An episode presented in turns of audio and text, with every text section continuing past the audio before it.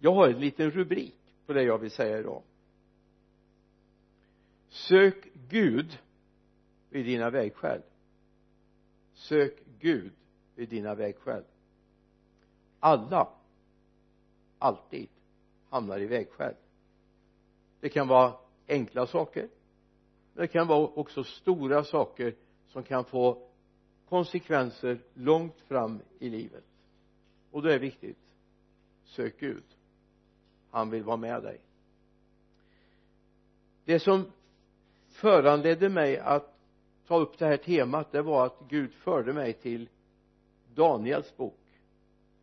Till eh, det nionde kapitlet vers 2 och några verser framöver.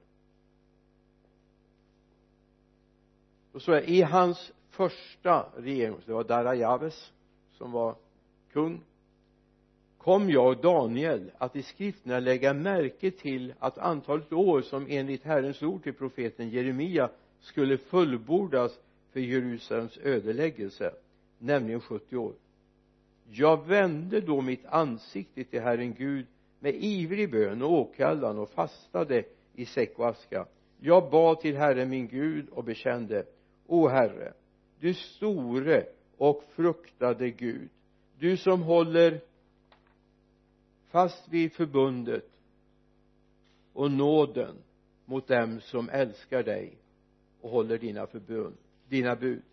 Vi har syndat och gjort orätt. Vi har varit ogudaktiga och upproriska. Vi har vänt oss bort från dina bud och föreskrifter.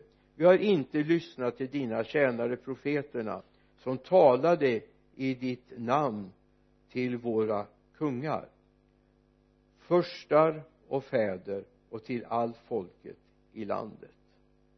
Jag vände mig till Gud.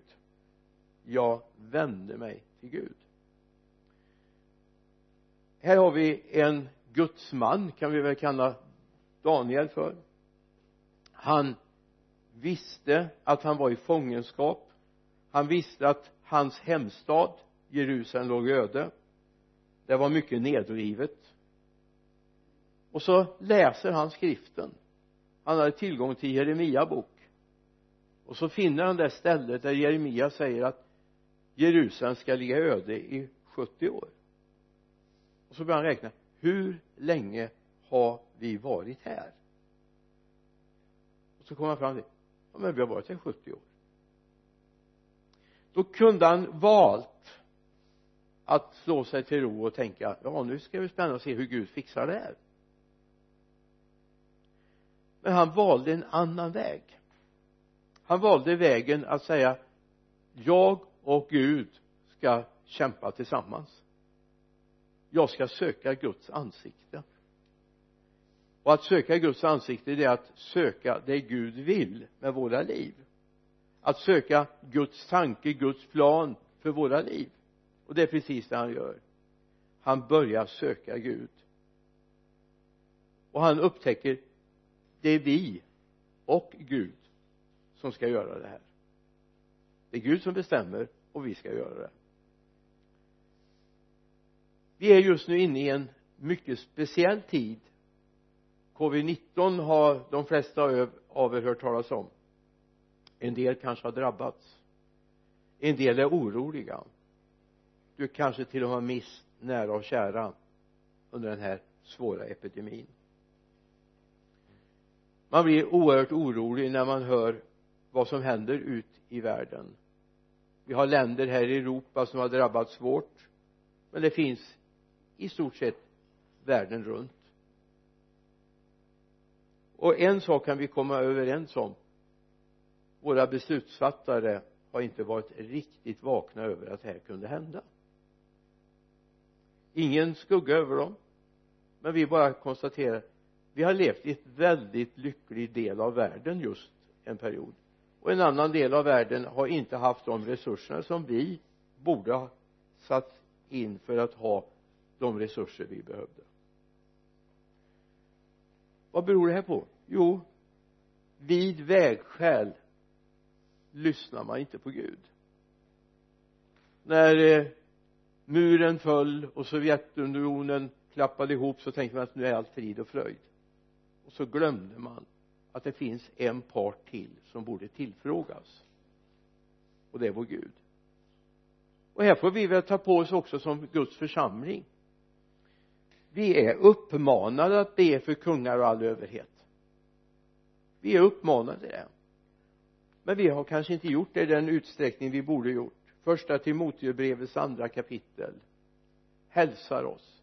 Och det här har stått där ända sedan vi fick bibeln på vårt språk så har det stått där. Första versen. Först av allt uppmanar till bön, åkan, förbön och tacksägelse för alla människor.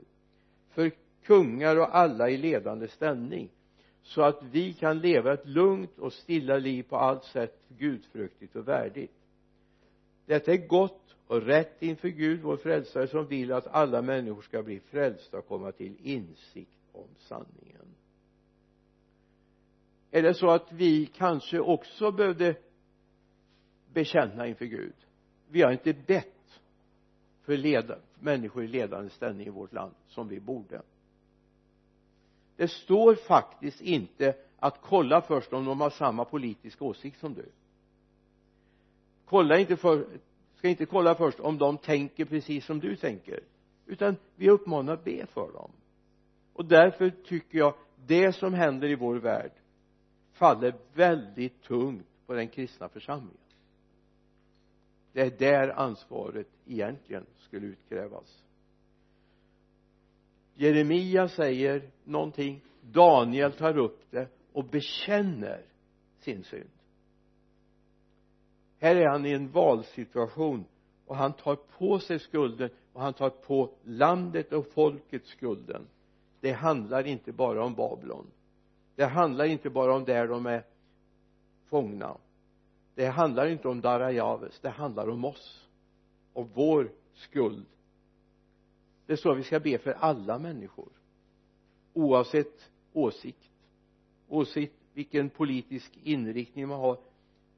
Vi ska be för alla människor för Gud vill en sak att alla ska komma till insikt om sanningen. Det är det Gud vill. Så låt oss börja den här söndagen med att säga att vi får påta oss en del av ansvaret att vi är där vi är. Vi har inte bett som vi borde. Vi kanske inte har sökt Gud i säck och aska. Vi kanske inte har fastat för landet som vi borde ha gjort. När det är sagt så är det viktigt att säga förtrösta på Gud. Förtrösta på Gud. För det är det vi behöver den här tiden. Jag är så glad att vi fortfarande kan öppna vår kyrka och att vi kan möta varandra. Visserligen sitter vi med lite distans och avstånd men vi ser varandra. Vi kan be tillsammans. Och vi får förtrösta på honom. Petrus skriver i sitt första brevs andra kapitel vers 4 kom till honom den levande stenen förkastad av människor men utvald och dyrbar inför Gud och låt er själva som levande stenar byggas upp till ett andligt hus ett heligt prästerskap som ska bära fram andliga offer som Gud tar emot med glädje genom Jesus Kristus. Kom till honom. Det är det vi vill säga i den här tiden av oro. Sök Gud vid det här vägskälet. Sök Gud. Oavsett om du är permitterad, sjuk lever i ekonomisk kris sök Gud. Det är alltid svaret, det är alltid vägen. Och att be till Gud är inte bara att tala om allt jag har på mitt hjärta det är framförallt lyssna in vad Gud har på sitt hjärta. Det är det som är hemligheten med bön det är att lyssna in vad Gud vill. Så att vi får in hans kunskap i våra hjärtan hans plan och hans vilja i våra hjärtan. Så vi förstår att Gud faktiskt är intresserad av oss. I andra Timotebrevets första kapitel så säger Paulus någonting som jag skulle vilja att vi får tag i. Vers 12 andra Timoteus 1 och 12 det är därför jag får lida allt detta säger Paulus men jag skäms inte för jag vet vem jag tror på. Och jag är övertygad om att han har makt att fram till den dagen bevara det som anförtrotts mig. Jag skäms inte för jag vet på vem jag tror. Mm. Det är ett bra bibelord, eller hur? Men det är ett oerhört skarpt bibelord. Vet vi på vem vi tror? Då frågar vi inte känslorna utan då handlar det om vissheten om vem som bor i mitt hjärta. Visshet om vem jag följer. Om man går en trång väg och har någon som ska gå före och lotsa en då är det viktigt att man vet vem man följer. Så man inte går helt plötsligt efter någon annan. Eller i trafiken försöker följa någon annan bil så är det viktigt att veta att inte man blandar ihop bilarna och så kör man någon annanstans. Vet vi på vem vi tror? Är vi vissa om det? Ja då skäms vi inte. Då vet vi att han har makt att också föra oss ut ur det här scenariet som vi är inne i i vårt land just nu. Men vet jag inte vem han är? Hoppas jag. Slickar jag på fingret och känner åt vilket håll det blåser kommer inte bli bra det är viktigt att jag vet på vem jag tror och att jag vet att jag står stadigt. Det är svårt med bilder men jag skulle vilja använda en bild. Eh, nu får ni inte skratta då för jag vet att det här golvet är inte det stabilaste som finns i världen. Men det håller i alla fall. Jag har inte sjunkit igenom det än kyrkan är gammal. Den har varit med över hundra år den här kyrkan och tjänat väl och blir 115 år i år va? 125 år blir det till och med som den här kyrkan har varit igång. Yes. Vi hade hundraårsjubileum 95 1995 hade vi hundraårsjubileum. Så det har gått 25 år till sen. Men jag vet inte på grund av att någon av er har sagt att jag står stadigt på det här golvet det är inte peptalk. Jag står stadigt mina fötter mina ben och mina knän vittnar om att jag står stadigt det är en visshet. Därför jag känner att stampar jag här så rasar jag inte igenom. Det är inget gungfly jag står på. Utan jag vet. Och så ska jag vara med mitt liv i Jesus. Det ska inte vara någon peptalk eller jag försöker intala mig att jag står tryggt i Jesus. Det är en visshet som byggs upp därför jag vet att han är med mig. Och när det är kämpigt, när det är tungt så står det stadigt ändå. Jag rasar inte igenom. Och det är viktigt att ha den erfarenheten. I psalm 40 läser vi han drog mig upp ur fördärvets grop. Det är vers 3 psalm 40 han drog mig upp ur fördärvets grop ur den djupa dyn. Och så han ställde mina fötter på klippan. Och han gjorde mina steg fasta. Det behövs inget peptalk till det här. Det är en visshet. Jag vet att jag står stadigt. Jag vet att jag rasar inte igenom. Utan jag vet att jag står stadigt. Även när jag vaknar nästa morgon så vet jag att jag står stadigt i honom. Därför det finns ett vittnesbörd från klippan jag står på jag känner det genom hela min personlighet. Jag känner det i mitt böneliv. Jag känner det när jag umgås med andra människor. Jag står stadigt. De kan inte putta omkull mig. Jag vet inte om du har varit med om det men jag har varit med om det några gånger att människor försökt övertala mig och sagt att det här är helt nonsens att tro på Jesus. Och det jag blir bara förvånad. Jag vet ju. Jag står stadigt. Eller som kvinnan uppe i Dalabyn sa när några ungdomarna som hon hade haft i barn och ungdomsarbetet i den församlingen hade kommit så långt upp i livet så de gick på högskolan nere i Uppsala. Och de läste och de kunde väldigt mycket och så kom de hem och så träffade de Etel och så sa de det du Etel nu har vi lärt oss någonting. Vi har lärt oss att Gud inte finns. Så det där du försökte undervisa oss det håller inte. Hon står bara och tittar på dem och så säger hon när de har haft sin utläggning. Det är märkligt att inte han finns. Jag pratade med honom i morse. Och han fanns visserligen visst då.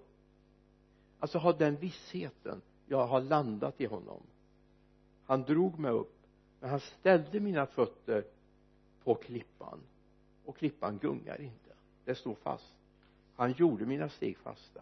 Så du går på fast mark med fasta steg och det är viktigt att du er, erkänner det och ser det. Det här är ingenting som vi försöker intala varandra. Gud är inte alls på den bogen att han vill att vi ska intala han vill att vi ska ha en erfarenhet. Sist jag bad så svarade han. Sist jag utgöt mitt hjärta så hade han någonting att säga till mig. Tron är inte bara någonting intellektuellt. Tron är en visshet. En visshet om att det jag hoppas är sant. Det håller, jag vet, han finns. Det viktiga vi upptäcker är att vi ska söka Gud i vägskälen. Det finns en mängd vägskäl. Det är boende det är jobb det är utbildning sällskap etc etc jag skulle kunna göra den här raddan väldigt lång. Och varje gång är det ett vägskäl. Och det är viktigt jag vet. Vi har fått ta ett vägskälsbeslut i den tid vi är nu hur vi gör med gudstjänsten till exempel. Det är viktigt att vi lyssnar in vad myndigheterna säger men vi måste också lyssna in vad Gud säger. Vad han hälsar oss. Att vi är trygga i det vi står stadigt. Och det finns många sådana här saker. Vi har bland annat det här som vi läste nu om Daniel. Daniel han hämtade in kunskap från ordet från profeten. Och sen sök, vände han sitt ansikte mot Herren Gud i ivrig bön. Åkallan och fastade i säck och aska. Och han bekände deras brister och svagheter. Och det kan hända vi också måste göra som vi, jag nämnde om i början här. Vi kanske också har en del att be Gud om förlåtelse för. Det är lätt att klaga och klandra och skriva insändare och facebookinlägg om att det inte funkar och inte det funkar. Men har vi rätt att göra det om vi inte förut har bett dagligen för de som har svåra beslut att ta? Frågan är om vi har rätt. Vi kanske behöver börja med att söka Gud och bekänna vår synd och våra tillkortakommanden. Daniel hade ett beslut att ta. Han hade ett vägskäl. Nu har vi varit här 70 år. Ska vi vara här 70 år till? Ja då är inte jag med längre tänker Daniel. Han var en ung man när han kom till hovet i Babylon. Han var en väldigt ung man. Han och tre av hans medfångar fick en uppsatt ställning i hovet. Så han hade haft det bra men nu var han ett vägskäl han hade gjort en upptäckt. Och den upptäckten var han tvungen att tala med Gud om. Han sökte hans ansikte. Och det är viktigt att se att det är viktigt att vi söker Gud i de här situationerna. Och att söka Gud är alltså att använda de här också. Vi har hjärt, hjärtats öron då. Men åskådliggjort så. Det är viktigt att vi lyssnar på Gud vad har han sagt? Vad vill han för ditt liv för våra liv? Ibland kan den där vägen som liksom ligger framför oss se så oerhört lockande ut. Men det är inte den vägen kanske Gud vill att vi ska gå. Gud vet alltid mer än vad vi vet. Vi ser den här dagen. Vi kan möjligtvis ana morgondagen eller veckan eller år.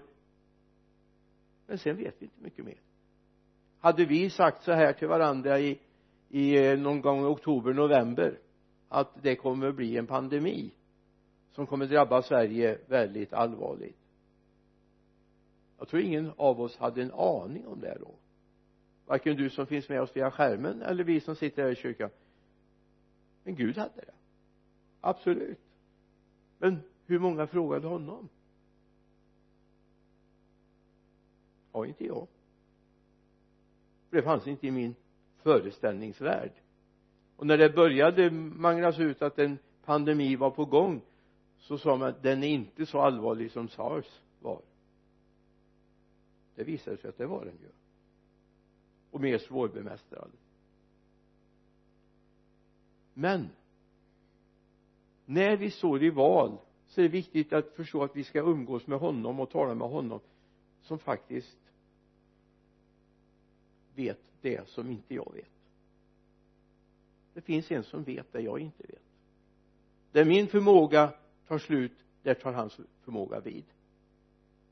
Och det är viktigt att lyssna på honom. Det är precis som med föräldrar och barn. Barn tror att de vet mer än föräldrarna. Men så är det ju inte alltid. Eller nästan aldrig. Jag trodde alltid jag visste mer än pappa. Men det insåg jag ju han hade ju varit med några dagar innan mig. Varit med om lite mer. Men Gud har en plan och det är att han vill samarbeta med oss. Vi, ibland tror vi att vi, vi ska bara vara passiva. Daniel kunde ju varit där och sagt ja men nu blir det spännande Gud att se hur du fixar det här. Det finns en resa som vi skulle kunna ta också hur det här går till men vi ska släppa det om vi går till Matteus 9 ska vi se att Gud är väldigt intresserad av oss och samarbetar med oss. Vi kan läsa från vers 36 Matteus 9 när han såg folkskaran, alltså Jesus förbarmade han sig över dem för de var härjade och hjälplösa som får utan herden och han sa till sina lärjungar skörden är stor men arbetaren få.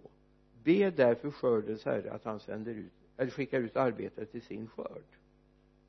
Be alltså någonstans vädjar Jesus till sina lärjungar. Nu ska ni vara med och be så att det kommer arbetare till den här hjälplösa skörden. De behöver hjälp. Och då tycker vi liksom ja men Gud vet ju. Och Gud är ju skördens herre. Och han borde veta. Och hans son Jesus Kristus borde veta. Men kan inte de fixa det här då? Jo det kunde de. Men nu har Gud beslutat sig för att samarbeta. Ända från skapelsens morgon så har han beslutat sig för att samarbeta med människor. När Adam och Eva kom så fick de ett uppdrag de skulle ta hand om den här jorden. Det var väl lite tveksamt hur det blev. Men Gud har inte gett upp hoppet om att använda oss människor. Så han vill att vi ska be att arbetarna blir fler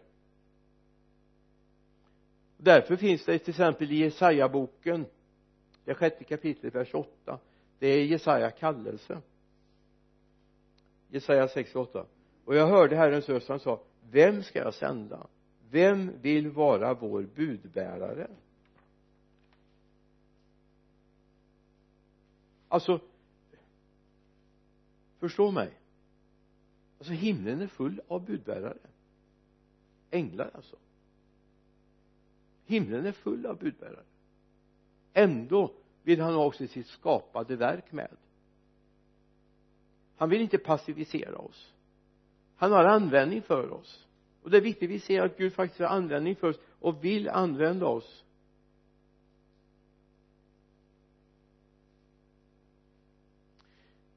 Och då är det viktigt att vi ber. När vi kommer i situationer och börjar fundera ska vi byta jobb, ska vi göra det, ska vi bo, ska vi flytta?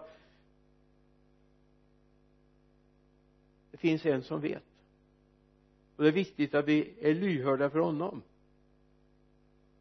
Jag ska ta några exempel.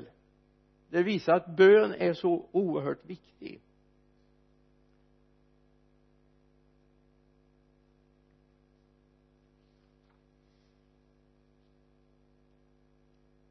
Vi kan börja med Jesus i Getsemane. Matteus 26 36 och några verser framöver. Matteus 26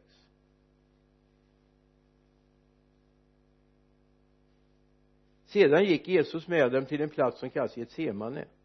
Han sa till lärjungarna sätt er här medan jag går dit bort och ber. Han tog med sig Petrus och Sebedaios båda söner och han greps av sorg och ångest och sa till dem min själ är i djup är djupt bedrövad ända till döds. Stanna här och vaka med mig. Han gick lite längre fram föll ner på sitt ansikte och bad min far om det är möjligt så låt den här bägaren gå förbi mig. Inte som jag vill utan som du vill. Alltså Jesus vet ju vad han var förutbestämd för när han kom. Den, dagen han tog av sig härligheten i himlen och lät sig födas som ett barn och bli en människa. Redan i det ögonblicket visste han vad hans bestämmelse var. Ändå var det en oerhörd kamp vad gör han? Han går till sin far och pratar med honom.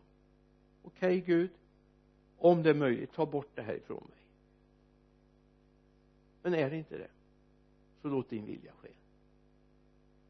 Alltså jag vill bara börja med att belysa med att till och med Jesus som fanns här på jorden och som var Guds son fullt ut. Han var fullkomlig Gud och fullkomlig människa. Och han säger att jag och far är ett. Han är beroende av att få umgås med Gud. Och det finns två skäl till det. Varför du ska be precis som Jesus gör här. Två skäl. Det ena är jag måste komma rätt. Och det andra jag måste få kraft jag måste få komma rätt. Och jag måste få kraft. För det kan vara tuffa beslut jag har att göra. Då måste jag få kraft. Ett annat tillfälle jag vill lyfta fram det är när Jesus ska välja ut de tolv. Och så man kan ju tänka att ja, han har gått och kollat och tittat lite grann ja men han ser ut att vara passa Petrus blir bra det Andreas ja det, det, är, det är en väldigt bra kille. Och Johannes och Judas och Judas ja just det även Judas Iskariot blev utvald. Var det här så enkelt för Jesus? Nej. Han var tvungen att kontakta huvudkontoret. Och nu går med mig till Lukas sjätte kapitlet, vers 12 och 13 vid den tiden gick Jesus upp på berget för att be och han var hela natten i bön till Gud. När det blev dag kallade han till sig sina lärjungar och valde ut tolv av dem som han kallade apostlar. Den processen när han väljer bland sina lärjungar tolv som får ett apostlaämbete det kan vi gå in på en annan gång vad det är då har han hela natten i bön det var ingenting som var bara så här yes gud det här fixar vi. Utan han var beroende av fars sanktion. Komma rätt och göra det med kraft. De här utrustar han på ett alldeles speciellt sätt du har det i Matteus 10 till exempel men det blir överkursen. Han utrustar dem på ett alldeles speciellt sätt. Men det är de här stunden vers 12 vid den tiden gick Jesus upp på berget för att be han var hela natten i bön till Gud. Jag vet inte jag skulle vilja travestera lite på den här bibelversen och säga så här jag vet inte om du hör skillnad nu om jag läser så här. Vid den tiden gick Jesus upp på berget för att be och han var hela natten tillsammans med Gud. De samtalade. Jag vet inte om de satt med en lista och så prickade Jesus av dem därför Gud fader har total koll. Och Jesus säger vid ett tillfälle jag har utvalt er alla tolv. Ändå är en en djävul. Varför då? Varför då? Det är en liten cliffhanger till ett tillfälle senare. Varför då? Varför fick Judas Iskariot ikläda sig apostlaämbetet vi vet ju ändå när vi har läst facit i hand varför han inte borde varit där. Han tog en hel bönenatt. Alltså jag, jag tror på det här med bönenätter jag tror det är jättebra. Jag ska kunna ge dig ett antal skäl till varför det är viktigt att be på natten. Du får inte många sms eller telefonsamtal på natten. Eller hur? Vet inte om dina vänner är ganska hyfsade och håller koll sådär så att de ringer inte klockan eh, tre på natten utan de väntar till klockan blir fram på dagen vid femtiden på morgonen någonstans va? Nej hur länge fram? Natten är väldigt oskyddad. Du har sällan någonting insatt i din almanacka på natten. Natten är väldigt lugnt. Det är till och med lugnt i huset där du bor för det mesta. Eller hur? Mm. så du kan be det, det är jättebra att be. Plus att du har ingenting i din kalender som du måste göra om du inte har nattskift. Ser ingen här nu kanske någon där vid skärmen. Då får du ta någon natt när du inte har nattskift. Du kan be också när du är på, på natten. I apostlagärningarnas trettonde kapitel ska vi hitta ytterligare ett tillfälle. I vers 2 står det det står först en uppräkning på församlingsledarna i församlingen i Antiochia. Så här, när de tjänade Gud och fastade sa den helige ande avskilj Barnabas och Saulus åt mig för den uppgift som jag har kallat dem till. Då fastade de och bad och la händerna på dem och skickade sedan ut dem. De tjänade Gud. Icke en församlingsledning de tjänar Gud genom att fasta och be. Och du vet fasta det är ingenting du gör på tio minuter. Då skulle alla säga att jag fastar. För jag menar nu har vi mer än tio minuter emellan vi stoppar något i munnen, eller hur va? Eller gör något annat. Alltså det att fasta och be. Och likaså när Gud eller den heliga ande har talat till och avskild Barnabas och Saulus åt mig uppgift som jag kallat dem till. Då fastade de och bad. Alltså det var ingen heller som var klar på tio minuter. Absolut inte. Alltså det här säger mig de avsatte tid för att komma rätt. De var vägskäl. Det var ett jättevägskäl för hela frälsningshistorien egentligen som sker här i församlingen i Antiochia. De avsätter tid för fasta och bön de avsätter tid för fasta och bön för att Gud ska kunna tala med dem. Och det här är ett av skälen till att vi behöver avsätta tid i bön. Ibland har vi alldeles för bråttom. Vi, vi är så effektiva. Men Gud vill inte bara att du ska tala om vad som ligger på ditt hjärta. Gud vill tala om vad som ligger på hans hjärta. Och då behöver vi bli stilla. Så att vid det här vägskälet så är det viktigt att den här församlingsledningen i Antiochia tog tid med Gud. Okej okay, de hörde och de fastade inte i tre sekunder sen och sen lägger de händerna på. Jag är säker på att det var en dag till. Det var en dag till. Det var inte så här jaha just det. Gud det var väldigt bra där. Nu lägger vi händerna på på Barnabas och Saulus.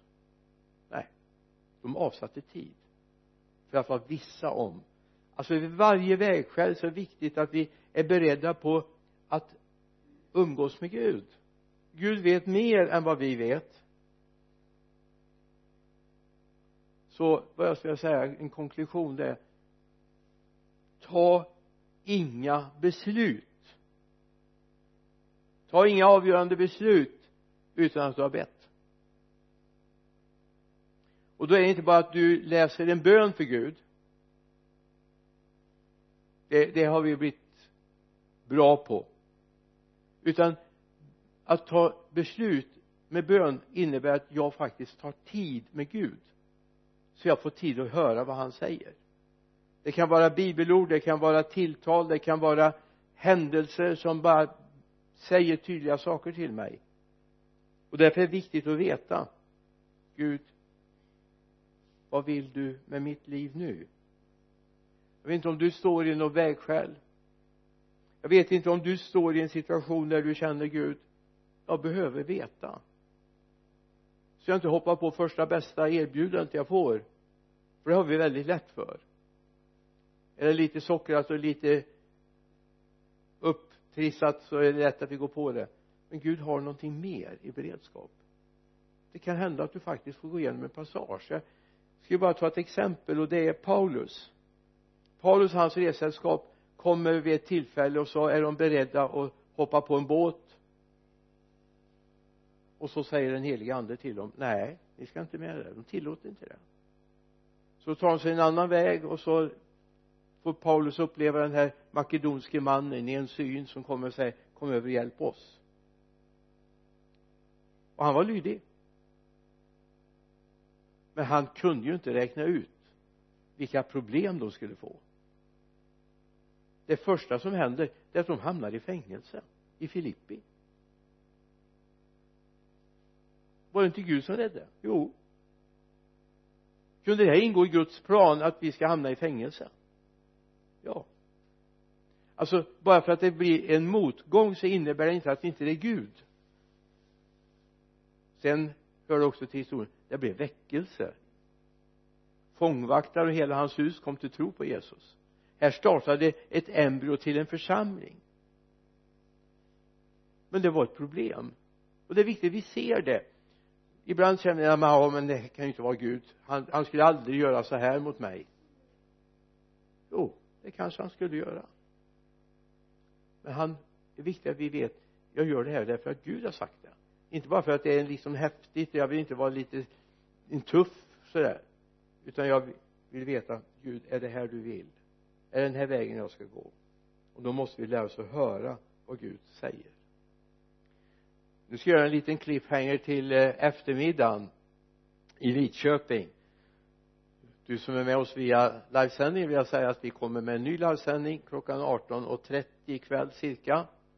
Det är cirka tider för det beror på hur långa sånger vi sjunger och hur många som ber och läser bibelord och så vidare men eh, runt 18.30 och då ska vi prata om just detta har ha med Gud att göra.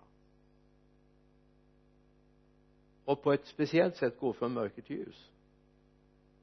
Jag hävdar att många kristna vandrar i mörker. Yeah ska jag inte ta mer av det nu? Hinner du sitta lagom och bli lite upprörd till du slår på klockan 18.30 det är härligt. Då är du taggad. Då skulle du skrivit 58 gånger till mig och sagt att jag har helt fel det är väldigt bra. För att ha ett öppet hjärta där sen.